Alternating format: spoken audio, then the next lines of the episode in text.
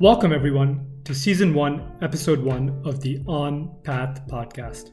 Every episode features a conversation with a guest about their life and career to date, the path they're on. These are all people I am personally inspired by, so it's a pleasure to record our conversation and share what they have to say. For this episode, I am thrilled to be speaking to my friend and former colleague, Yoav. Yoav is an e-commerce marketer at the global agency Saatchi & Saatchi in New York. He works on startup Pampers of Procter & Gamble. A couple words on his very interesting background. Yoav is Swiss American, born and raised in Geneva, and trilingual, speaking English, French, and Hebrew. He has a dual major in economics and political science from McGill University in Canada.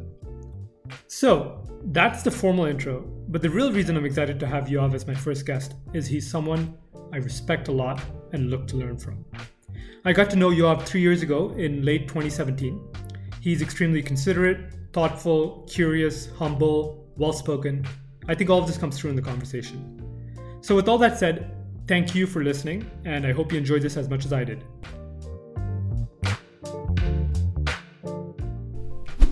So, welcome, Yoav. Thank you, Vijay. I'm very happy to be here. So, to begin with, I thought it might be fun to talk about something non-marketing, non-work related. A couple years back, you took me to my first and to date only dance off, and we got to see uh, T Pain and Ludacris. Are you still going to dance offs? What got you into them? Yeah, I'm. I am. Although in the past few months there has been a, a slight decline because of uh, COVID and all of that. I definitely am still going that one that I brought to you too was a was a really specific one. I don't know why T Pain was there, but it was a fun one. Yeah, uh, what got me into this when I was like 11, I was all into acrobatics, snowboarding, skateboarding, and you know the next logical step was trying to head spin basically. So I got into breakdancing, and um, and then I tried all of the hip hop styles, and finally found popping, which was my preferred style of dancing, and I've been I've been doing it ever since, and I I bring it with me wherever I go. So I've been to Geneva, Montreal, back to Geneva, and then New York, and uh, it's always been there's always been a community. There's always been great events, and it's always been a, an, an amazing way to meet people. To set the stage now, uh, it would be great if you could give uh, a, a, short intro on Lumi by Pampers, what it is, and, and what your uh, current role is there. So, Lumi by Pampers is part of the innovation brand of Pampers, the baby diaper brand. Uh, and what it does is it really tries to help parents in their parenting journey, specifically with baby development, baby sleep, and just well-being of the family. So we have a few techie products. We sell a baby monitor that you put in your room and you can watch baby from, from your phone and it's all connected to an app. And through the app, you can also track uh, your baby's sleep and help your baby develop a better sleep routine because a lot of people don't realize that um, baby sleep is like super important for your baby's development and um, and so that's what we try to do with Lumi by Pampers. Is really like help parents through their parenting journey. And so my role, since we we launched as a solely e-commerce website, we we only sell online. Um, we're about to start retail, but we we were only selling online for almost to a year. And my role has been twofold. One is more on the operations side, where I really help with order fulfillment, making sure that orders go through, being in contact with customer service as well. And then on the other side, it's it's really heavily based on marketing. So I work on email marketing, digital marketing, and all the analysis that goes around it. Email marketing is definitely a, a topic that I want to dig into a, a, little bit later. Very undervalued in general, and in in e-commerce just seems absolutely critical to me. So, you know, the intro I mentioned your very multinational background and how you lived in different countries. But I'm curious what got you into marketing and what keeps you in marketing? So, what got me into marketing? Well, you know very well. I just graduated from McGill with a bachelor in uh, political science and economics, which is a lot of big topics that don't really point you to a specific career. And when I got back to Geneva, I was looking for jobs and applying here and there. And I found Goodwall, a startup looking to help students all over the world connect to universities and just positioning itself as a LinkedIn for young people.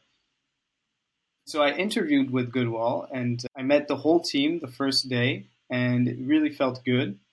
One thing led to another. They hired me for an internship that then led to a full time job in marketing. And through that startup, I really got to see a lot of different facets of marketing because we were a very small and lean team, and I got to work in both the Geneva and New York office. So that was my first experience uh, in marketing, and I was part of your team, and it was great. What keeps me in marketing is the general interest that I have in people and the people think and communication and how to communicate with people so that it, it resonates with them. You have to be extremely compassionate. So that's what I find very interesting for me. Uh, and that's why I keep doing it. Just to start things off, I thought it would be interesting to go off an observation, which is in e commerce marketing, you have so much quantitative information, but on the flip side, you don't have the same kind of qualitative information you would with a, brick and mortar store. So when somebody walks in to your shop, first of all, you know that somebody's there. You can see are they distracted while they're shopping? Or they're not? Do they seem interested? You can talk to them. As an e-commerce marketer is this something that resonates with you? So i wouldn't say there's a lack of qualitative information because we have surveys we have customer service coming back to us with a lot of information from customers. But it's true that if if someone drops out 99% of the time we're not going to know why. And that's that's where we want the data. Yeah. Yeah and in a traditional setting it's it's just so hard to aggregate that information right? Like even just like how many people almost reached the purchase point today and then you you could collect that but it would be a lot harder okay so there's a post i saw the other day by this interesting individual in the e-commerce marketing space that i follow dave gerhardt of Privy. And this is the whole post. He says, How to Measure Marketing 101 colon sales. So especially in e-commerce marketing, this this seems spot on. What are your thoughts?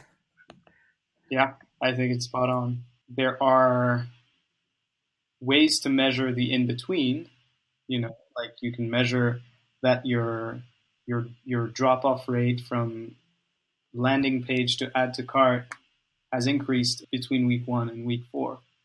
But ultimately, you're just looking at sales and how a specific campaign or specific ad has increased your sales. And do you feel sometimes that just makes life easier? Like it's there's a very clear metric on which like yeah, I think it does make it easier. I think in general, as a best practice, it's better to have less KPIs than too many KPIs. Um, and so if you can measure it on solely this one KPI, I think it's great. But then you don't want to forget about the the overall experience of people when they get to your store. Because if you have the best product in the world and you're still selling, you know, the the number that you're trying to hit, like hundred a day, but the experience is terrible. So really you would be selling 200 a day if the experience was way better. Then maybe you have a few other things to track. Yeah. So, uh, speaking of metrics, what are some of the metrics that you're looking at on a regular basis? So, click through, first of all. That goes for everything. And from there, how many people actually add to cart? And then how many people reach checkout? And then we forget that some people will reach checkout and drop off. So, that's also an important metric. We want to know that if you've reached checkout, you're you're you're really intentional on buying the product. So if you're dropping off at this point, either something's wrong with the checkout or something's wrong with the customer, which is usually not the case. And and what kind of uh, uh, cadence do you have when you're looking at the metrics? Is it like are you on it on an hourly basis, or is it more that you that that things uh, gather and then do a, a, more thorough analysis on a weekly basis? Yeah, I'm definitely the the second type. Um, I guess it also stems from the fact that I'm not uh, putting these the the uh, the ads in Facebook Manager or uh, or launching the email campaigns myself. Mm-hmm. Uh, I manage those processes, but I'm not uh, doing it myself. So I I have a less regular basis on looking at these metrics. Okay. I do look a lot at the the the general health of our sales. Mm-hmm. So just in general, like every morning, I know how many sales we've made last night, for example, and things like that. Okay. And that's more of my operations role. Yeah, and so part of your job is kind of getting uh, getting these metrics from all the different people who are who are doing the execution. Yeah, yeah. And so, what do you use? So you get a ton of information, right, from all these different systems. How are you making sense of that? Is it just spreadsheets? Is it something more complex than that? We have partners, our media pa- partners, that uh, help us put those together in a in a presentation. So we go over these and uh, another way is for me, I love spreadsheets. If you know how to use them, they're the most flexible way to uh, to gather your data, put your notes in, like basically everything you want. So I'm big on that. I, I use Data Studio for the recurring data, you know, so like sales per day and things like that. I've built the dashboard for, for my team. Uh, I think that's super useful if it's an automated process. But if you're still experimenting and, and, and want more insight, I think spreadsheets are super useful for that.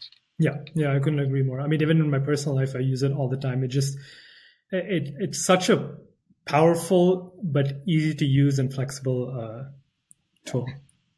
I'm not surprised that you use it in your. so now there are two specific areas that I think are important in marketing in general, but from from the little I know of e-commerce marketing seem absolutely critical to me. So the first is reviews, uh, and the second is emails. So maybe we can talk a little bit about reviews first. So last weekend I was shopping online for a water flosser. And there's basically like one big brand that does all the water flossers and came across their product. It had a 4.4, I think, out of five. So I clicked through and look at the, the breakdown of the reviews. And as is usually the case, it's very extreme. You have, in this case, mostly five star reviews, and then everything that's not a five star is a one star.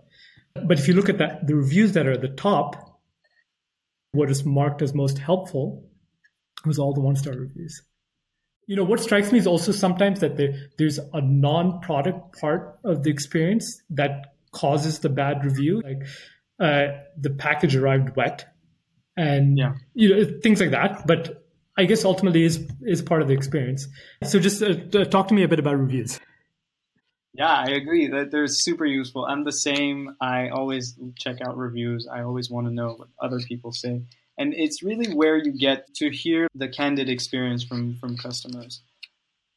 I think in general, some people are the type to always leave a review, and some people just never do some people just don't feel like it's worth it or they're not incentivized whether that's some compensation or some discount after the fact or just in general make the experience so delightful that you feel like leaving a review makes sense for other people mm-hmm. yeah yeah I'd love to dig into that a bit more. Sometimes when I stay at hotels, I get a, a follow up email, let's say five days after, pestering me for a review. And then there's a whole chain of emails after that, none of which I've reacted to. So, how do you think about incentivizing reviews and uh, and getting reviews? I think first of all, the brand needs to be more personable, or uh, or feel more uh, just feel closer to you than um, like a big hotel asking you, demanding that you leave a review, like you said. Um, and I, as you were saying this, I was thinking about Airbnb. Mm-hmm because Airbnb, you always leave a review. I think you can skip it, but every time I've used Airbnb and any, any other person I know of leaves a review because you're leaving a, a review for the host who is an individual. Yeah. and you might have even met in real life. And even if you didn't, you chatted, you, you prepared your trip with them, they helped you out.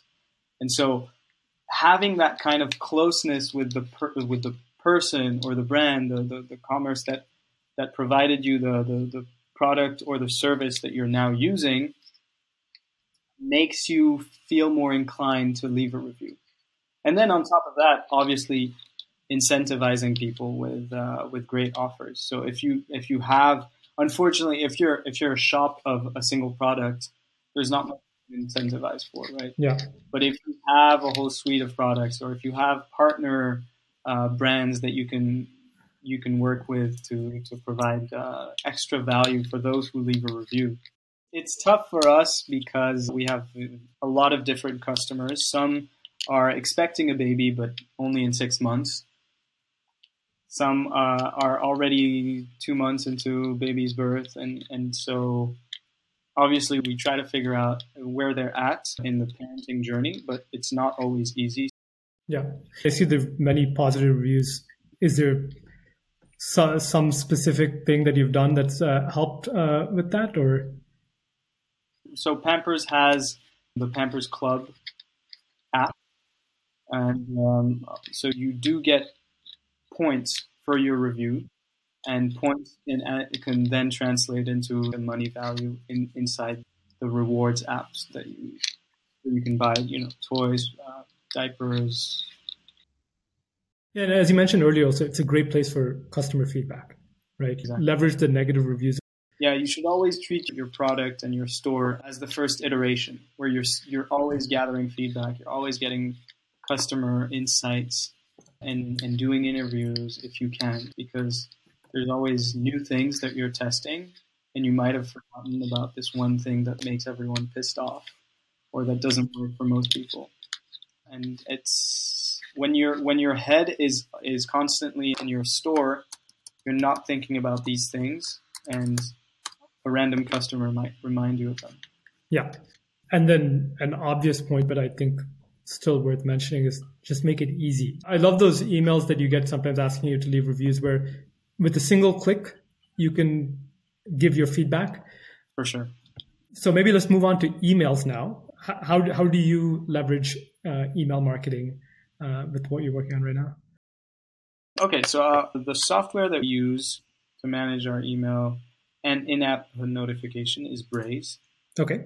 I, am not familiar with other software, so I'm not going to compare it, but uh, it allows us to create timelines of email. So whenever we have a promotion, let's say this weekend we'll have a Labor Day promotion where you get uh, 15% off um, a few products on the store.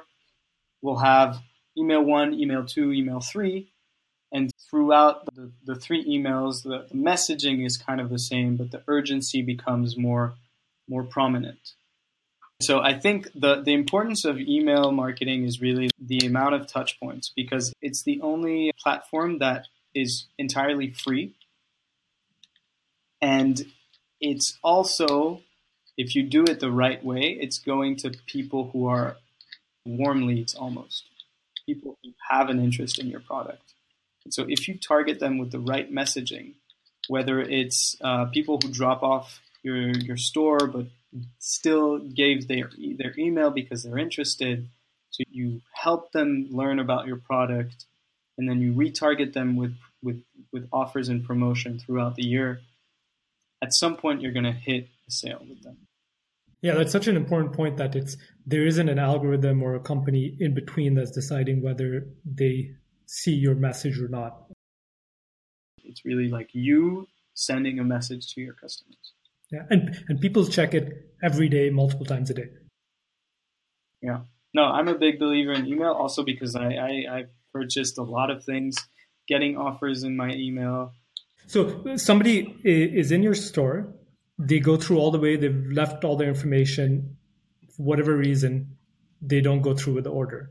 Do you get back to them uh, in the first email with just a message or already with some kind of offer? First email is usually an offer, and then they, they become part of what we call the welcome series. That is a series of emails taking them through um, the product, what we're what the, the brand is about, and then they they also on top of that get every promotional email that we do. Um, you know, every time there's a there's a sale, like for Black Friday, there's obviously going to be a sale for the holiday season, uh, Father's Day, Mother's Day, things like that. Yeah. Do you use emojis in your subject line? Yeah, I like them. I think they're they're they're they're good. Uh, according to the research, they work. Yeah. I don't know what you think about it. It's such a powerful way to stand out, especially in a, in a mobile inbox. You have an emoji, and I'm surprised by how few brands use them. It's definitely a way to differentiate. I think. Do you use their names in the in the subject line? Yeah, if possible, for sure. Yeah. Cool. Any other dimensions you use to the to segment the kind of email they're getting? So beyond just like what stage in the checkout process they might be. We have a specific campaign for uh, those who abandoned their cart. Um, and that also goes straight into an offer, but specifically reminding them what was in their cart. Uh, so it's it's very important to have a website that allows you to do that if someone logs in, you have to capture that information and you have to capture what they did on the site so that you can respond accordingly. I like getting emails from brands where it's a single individual messaging you. It obviously comes from the team, but it's like, hey, this is Brian. I'm I, I noticed that your your cart was left hanging. Tell me if I can help. And I got an email like that the other the other day from a brand, and it I just replied with a question. You know, rather than just leaving it there because I feel like I, it's not going to go anywhere. Kind of messaging made me want to reply. Yeah, I've seen many B2B brands doing that these days, and often with the well founder, it's an automated email, but but you hit reply and you know that there's a person behind, and it's still like, even it's one of those things where even though you know it's not real, it still feels better. Exactly Yeah. and it's from their name and you see their photo and usually the, the message is also more personal another interesting topic html emails or just plain text emails. Yeah i mean we we've always done html but that's exactly my point. I think html sometimes makes sense. I think at customer service it's always plain text.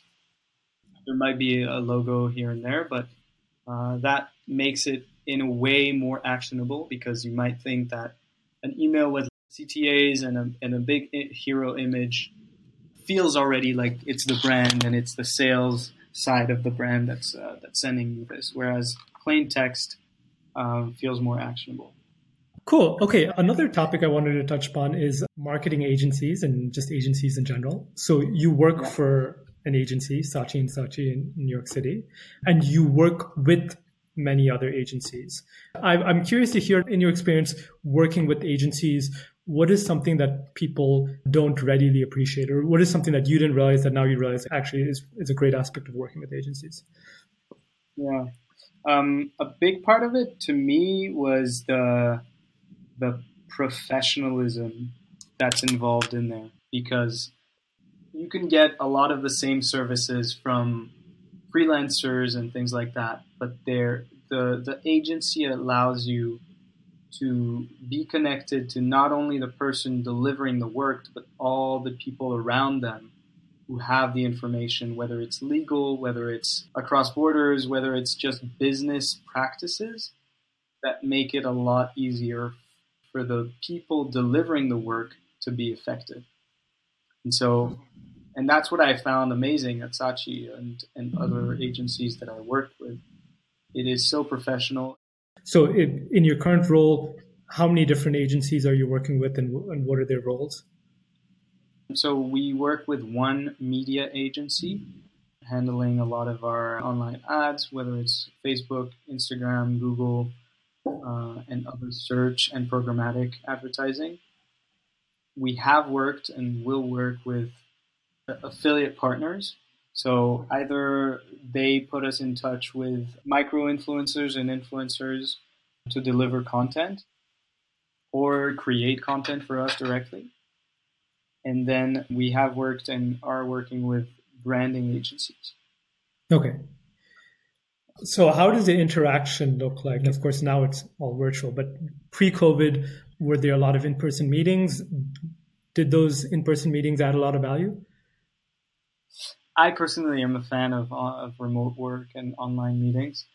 Um, but it's true that those face to face meetings allow for the conversations that you wouldn't have on an online call. Either when the call is done or when you're just about to enter the room, you're still talking, you're still sharing ideas. But otherwise, I'd say like the dynamic of an agency, and I used to be in the big Publicis building where you have not only Saatchi, but a lot of different agencies working under the same parent agency, which is Publicis Group. You really feel like you have access to everything. You can go to another floor and get people who are experts on a topic A and then go go go upstairs and, and talk to someone who's done work on you know health industry and sports and everything around there. So it's it's really really great. Again, I'm a fan of online work. I think if anything, it's a good um, practice for us to learn how to work remotely. Yeah. Because anyways, a lot of the, the agencies that we work with are not in New York. All right. So, one question I have for you is what are some resources that you've found to be useful in learning about e commerce marketing and marketing in general? So, one thing I realized going into this field specifically of e commerce is there is there's a lot a lot to learn out there. So, I would start with the fundamentals. So, really learning about the, the conversion funnel and try to to really understand what's the typical path that we assign to a consumer and how do we reach that consumer across the different stages of the funnel and on each one of these stages what is your strategy to move that person to the next stage of the funnel? And then learn about the job functions that will be uh, around you. So i think very important to learn what a product manager does because you'll be working with that person very closely. And you know the product manager is like a key element of an e-commerce team and um, that person is most likely more technical than you as a marketer. So you have to strive to like get to that point of understanding where you guys can communicate in a way that's efficient uh, and make decisions based on the the technical capabilities of your product and then in terms of resources, which I'm finally getting at, so all those topics that I just talked about, I, I would go onto YouTube or just a simple Google search and start my uh, my journey across uh, all these topics of learning. And then if you want to get in more details, I would recommend the Perpetual Traffic podcast. I think it's run by uh, someone at an at a, at a growth marketing agency and they typically interview other people from agencies or brands that are specifically into performance marketing uh, and they will really get into for example there's a really good episode a two part episode on how the facebook ad platform works basically. And they get super into detail and it's the kind of thing that I, I wouldn't have the courage to read on because it would be a very long article. But the conversation there really like taught me a lot. So they have a, a, lot of great content and it gives you a, a very good idea of how an agency would help a brand basically grow its e-commerce presence. Cool. Cool. Thank you for that. Yeah. I have a follow-up question. When the marketing team is coming together there's so many different areas of marketing. There's digital marketing, there's uh, copywriting, the creatives, marketing ops. In your case, what are some functions that have to absolutely be in house? If you take the example of like Apple, design and marketing has to be in house because that's so central to who they are. But you could imagine other things that are maybe more effective if it's done by an outside party, especially when when you're at the early stages. So, in your situation, what are some areas of marketing that have to be done in house and others that you think uh, are better done by by agencies or freelancers? So the latter part is easier to answer. I think anything to do with production will usually there's plus side on having an agency help you because they just have the resources and they're used to it. Um, I think the the first part of the question is harder because I'm part of a structure where a lot of what you would do in house is actually done by people at the agency. But I would say like the more than more than just copywriting, the general communication strategy has to be in house. Yeah, that makes sense. I think for innovative products, the product marketing aspect of it has to be in house because you're not mm. necessarily competing on on incremental features, but something completely new. Hey again, everyone. Glad you've made it till here. So, we've talked a lot about marketing and e commerce, and that's kind of where Yoav and I ended our conversation. But as I went back and listened to it, I realized there are so many interesting parts about his story that we didn't even touch. And I also realized I want these podcast interviews to be as much about the person as about the work they do. So I asked Yoav if we could do a second part and talk about some big decisions in his life, major influences, some of his passions, and he kindly agreed. So we did a part two to add on to what you just heard. And honestly, I enjoyed the second part even more. So here it is. Well, I have some questions I'd like to ask you about your background. So the, the first question I have is if you think back to your childhood, are there any funny, quirky stories that you'd like to share? Okay, yeah, yeah, yeah. One one that just came to mind actually. I don't know why, but when I was, I probably was like three or four years old. So I don't fully remember it, but I've been told we were at my friend's house and they're at the pool. My family and my brother and sister were having lunch, and I decided to go jump in the pool without my uh, inflatables. I think that's what you call it. So me being the, the very like uh, confident kid that I was, I just said, "Hey, mom, look at me," and I just jumped in the pool and obviously did not know how to swim. Uh, so thank God everyone panicked and my uh, my good family friend came and rescued me from uh, from drowning into the pool. So yeah, it always made me laugh. Uh, that's interesting because actually that ties into something an observation I made in the in the intro and something that I recognized right away. You're a person who is very curious, who's always eager to try new things, fearless in diving into the deep end. And so I'm curious to ask you what's something you've become interested in re- recently or not that that you're actively learning that you're immersing yourself in? Um, a few things, but so I would say the big thing in the past year has been the stock market because I've always kind of like been interested, but not really. And then I decided um, that the only way to really be interested if I, is if I put some of my money into it. So I did that, uh, and I started reading a lot and following the market. So that's thing, one thing I learned a lot about. But it's not my favorite. So in the past year, I've also done singing classes when I was back in New York before uh, the quarantine hit us. So I had to stop that. And I've also gotten back into ceramics with my mom. So that's been a, a great journey. Wow. Yeah. Would you like to sing something? We have the microphones turned on. no, I don't think my microphone will, will flatter my voice today. okay, okay. Fair enough. Fair enough. So, another period of your life that I want to ask you about is a topic we've talked about uh, uh, a lot, and you know how passionate I am about Japan. And you actually lived there for a while, and you studied there, went to university as part of an exchange program. So, um, I was wondering if you could share what led up to that uh, and what was the experience like. Mm-hmm. Yeah, totally.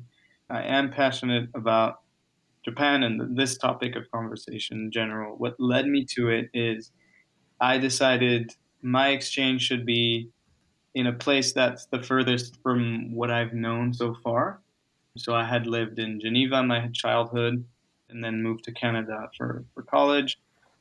And Asia seemed like the a, a, a, really great place in terms of the dynamic of the cities there and also the cultural aspect of it in terms of uh, learning and being immersed into a new culture. So I applied to Hong Kong, Seoul in Korea, and Tokyo in Japan, and I eventually ended up in Japan. And uh, it was an amazing experience. I still keep in touch with a few friends there and I also have been very eager to form relationships with people from Japan whenever they come to New York or Switzerland. That's interesting to hear that it was a very deliberate choice to go to some place in Asia and you kind of shortlisted these three places and it worked out well. Yeah, yeah, it's funny because a lot of people who were on exchange there who were either from you know Europe or the United States or elsewhere. They had a real interest in Japanese culture prior to, to going. So either they were studying Japanese, they were really, really into anime and mangas, and I had none of that, but I was just open to learning about it. So you went there from Canada. So you you finished high school in Geneva and you went to Canada. What made you decide uh, to go to Canada? I was a student of the international school in Geneva. As an international school student, you're always encouraged to, to go abroad and experience different places. I was always intrigued by the American system because of its flexibility in terms of learning. So you could go uh, and go into like a liberal arts uh, school and then take a, a lot of classes in different subjects and kind of make your own major that way. And so I ended up in Canada because one, I had family there. McGill was a great school, and um, and it was that good mix of an American university with a lower price, but also a great campus life. And I I absolutely loved it. I think Montreal is one of the best places to be a student. I have no basis for comparison apart from Tokyo, but I still think so. So life has taken you, or you've you've put yourself in all these different um, places and all these different life situations. Even in terms of work experience, you've worked in, in film, you've worked as a, a dance instructor. Can you think of any moments where, at the time, it felt like a failure something felt like a failure, but then it turned out to be okay or even very good? Yeah, I think, of course, my short lived film internship didn't feel like a failure, but I'd say like the whole period before where I was actually unemployed and after where I found a job but I wasn't really into it that whole period that lasted almost a year, I just knew that I had to, you know, move somewhere else. I learned so much from uh, being at a job that I really didn't enjoy that much. You learn a lot from that because it's going to happen that some days at your job that you like are just tough. And so that put a lot of things in perspective. And then eventually I got this great opportunity with Saatchi. And it, each one of these experiences just teaches me that whatever you're given, just make the best out of it. That's a great philosophy to have. Use a situation as an example of what you don't want. So you learn what you don't want. And that's that's very useful. That's very instructive. So, looking back at your life, are there any people you would say have been very influential? And and these don't have to be people you necessarily know personally. So it could be could be an author, it could be a speaker, or it could be somebody you, you actually know well. Yeah, many, many, many. First, I would say the people I surround myself with who are dancers, whether professional or non professional, because to have that kind of bond with someone and you're sharing a passion but also growing together that's super influential and they influence me not only in my dance, but in just in, in my way of life and my way of wanting to become a better person in all aspects, not only in dance. And then a lot of people online, bloggers, writers, people I hear on podcasts.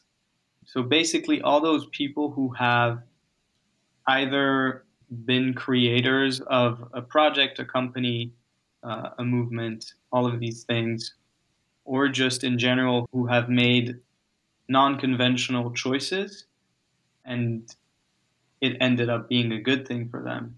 It's super inspiring for me. Since you touched upon podcasts, which one or two podcasts would you recommend? I'm a big fan of uh, How I Built This with Guy Raz. Oh, Invisibilia.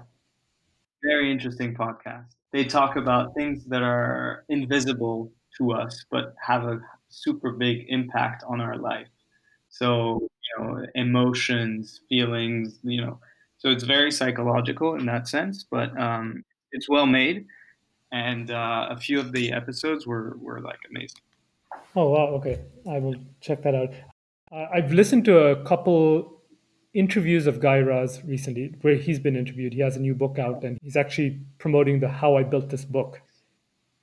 And his story is very fascinating. He talks about how he was a war correspondent and he also even talks about his mental health issues and how he made the transition uh, from being a journalist, a war journalist, to a podcaster, and all the uncertainty and questions and self doubt he he faced.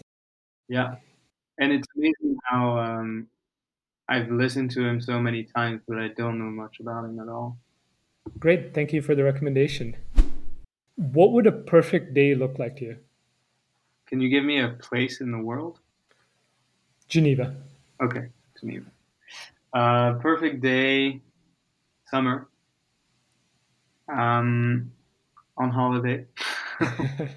so it would be a mix of uh, a lot of different things. Wake up, uh, be with my girlfriend, be with family, have that moment of like appreciation, and then good breakfast uh, with excellent bread that I miss so much whenever I'm in New York.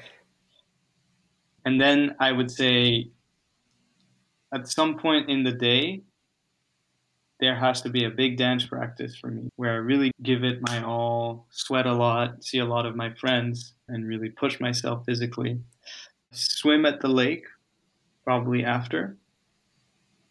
Uh, some time in the sun, some time to read a book that I'm enjoying, and then take my bike back home because I like biking in summer. Have a good dinner and enjoy some good wine or or beer with some friends. Nice. That does that does sound like a fabulous day. Yeah, yeah. I'm I, I miss summer already. I, I would start with exactly the same thing. I would start with summer as well. Yeah, unless it's like a good winter day where I can go uh, snowboarding, I would also do that. Okay, now I, I, want to talk a little bit about lessons. I, I think it's always uh, interesting to hear about what people have learned for themselves. What are one or two important life lessons you've learned for yourself? So, one for me is that being persistent and focused is a good thing because and the background here is that I've always been like you said interested in many things, willing to try many things, but also an, a true impatient in that nature. So I often get bored of the new things I try. And I think that's where you have to go the extra mile to get to that point where you feel comfortable in in that thing you're doing and where you're growing so that you can start to gain true knowledge and experience. So, uh, whether it's in dance, at a job that I'm not sure about, with a language that I might be learning, be persistent and don't give up too early. For me, it's been important. What's interesting there is that that lesson is really also something very personal for you, right? Based on your character, that helps you improve. And it's not something I would have told you, you know, two years ago. I needed those experiences where I see that I'm being impatient and switching too fast, and that I see in other cases where I have persisted, I have maybe suffered a little bit, but it's it's all for the good of it, and I end up being um, satisfied with what's happening and happy that I that I went through it. It's a it's tough because I always try to I always make um, links between dance and life. but it's tough to grasp because I understand myself. I don't know if people understand me. But in, in dance, I've realized that simplicity is key. As you're starting, you always want to do big moves, things that you think will impress people. But really, you get to a point of experience where the control of your movement is really what people notice most. And so, within, let's say, a one minute round, rather than doing 15 things, you do three things, but you do them so well and so right that it's a lot more powerful. And I guess that's basically the same lesson as as number one, which is do less but more intentionally and persist through them. And the biggest masters will tell you that they're they're still working on their craft, right? They're never stopping, even if for you it seems like just this simple movement. Whether it's in golf, that's like a, a great example, right? Because you're always working on the same movement, but there is so much you can do to improve, but you just have to be extremely disciplined with it. And in the context of cooking, I've heard chefs talk about how they would assess someone by how they make an omelet. Mm, yeah. So it's not about the foam. It's not about the all the fancy stuff. Yeah. Yeah, and, and when you make uh, something as easy, like as easy, as basic, let's say as an omelet, you're also stripping away all the all the more complicated moves or or tricks or utensils that one might use. So the person, the chef, as a judge of that person's capability, can really focus on the skills, on the like the basic skill set of that person. Something I'm curious about. You mentioned that you found your preferred dance style to be popping. Mm-hmm. How does that fit into the category of so popping is a subcategory of hip hop? Is would that be accurate to say? Uh, it's a big it's a big debate, but yes, that would be accurate. Hip hop is a it, it's really it's a culture, right? It's a culture that emerged out of uh, rough neighborhoods in in black and Latino communities around the United States. The thing is, popping really came from the West Coast when we say that hip hop came from the East Coast.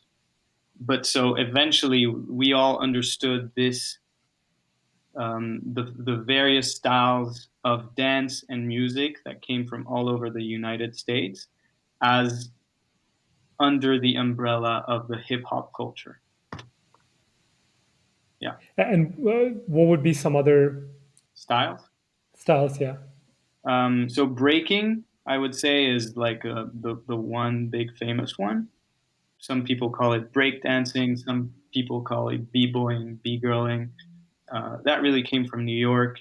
Um, that's where you get people going down to the floor uh, and doing maybe more acrobatic moves. That's one. Then you have locking. It's another funky style. Then you have house dancing. That came about from people gathering in clubs uh, around the house era and really mixing up a lot of different styles from salsa, ballet, breaking. Like all these different dancers came together and kind of like this this new style emerged that was on house music. Uh, and then you had like you know hip hop party dances that eventually turned into what you're seeing now in commercial music videos and that sort. And how was the popping scene in Tokyo? It was great. It was really, really amazing. There's a lot of talent there in Japan.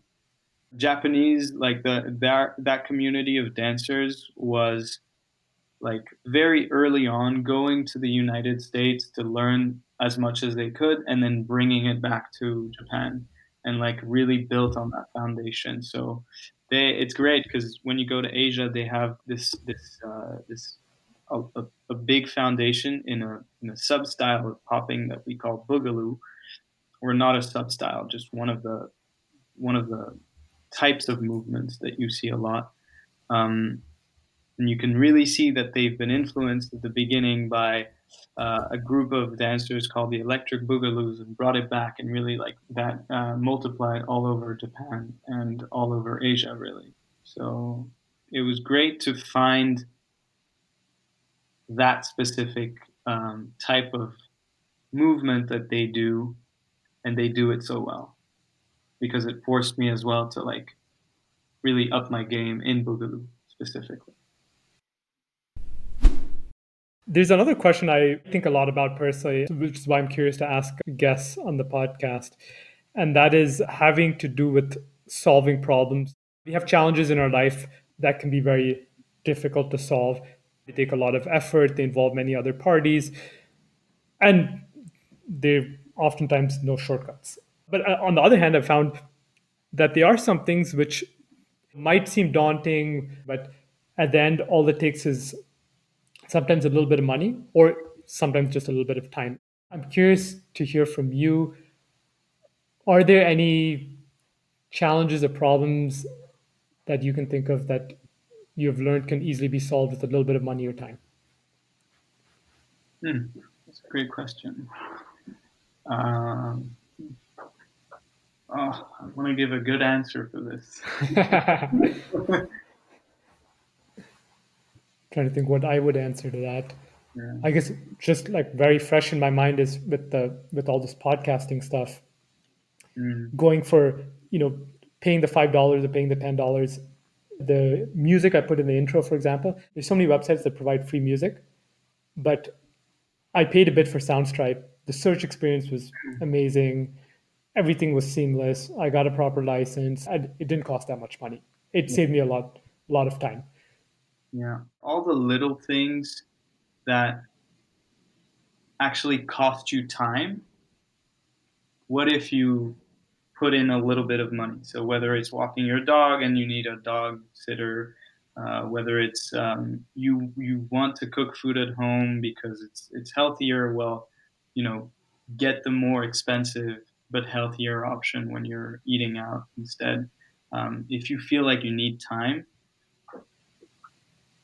uh, you might as well put in some money because your your your time is is is very valuable. And then on the flip side, I think put in the time to cook for yourself. Uh, because for me, it solves a lot of, of, of like, it reduces stress a ton. Just cooking for myself, like doing nothing, maybe listening to something, music or a podcast, but really like taking the time to cook and also knowing that what I eat uh, comes from my own cooking, so I know yeah. what's in there.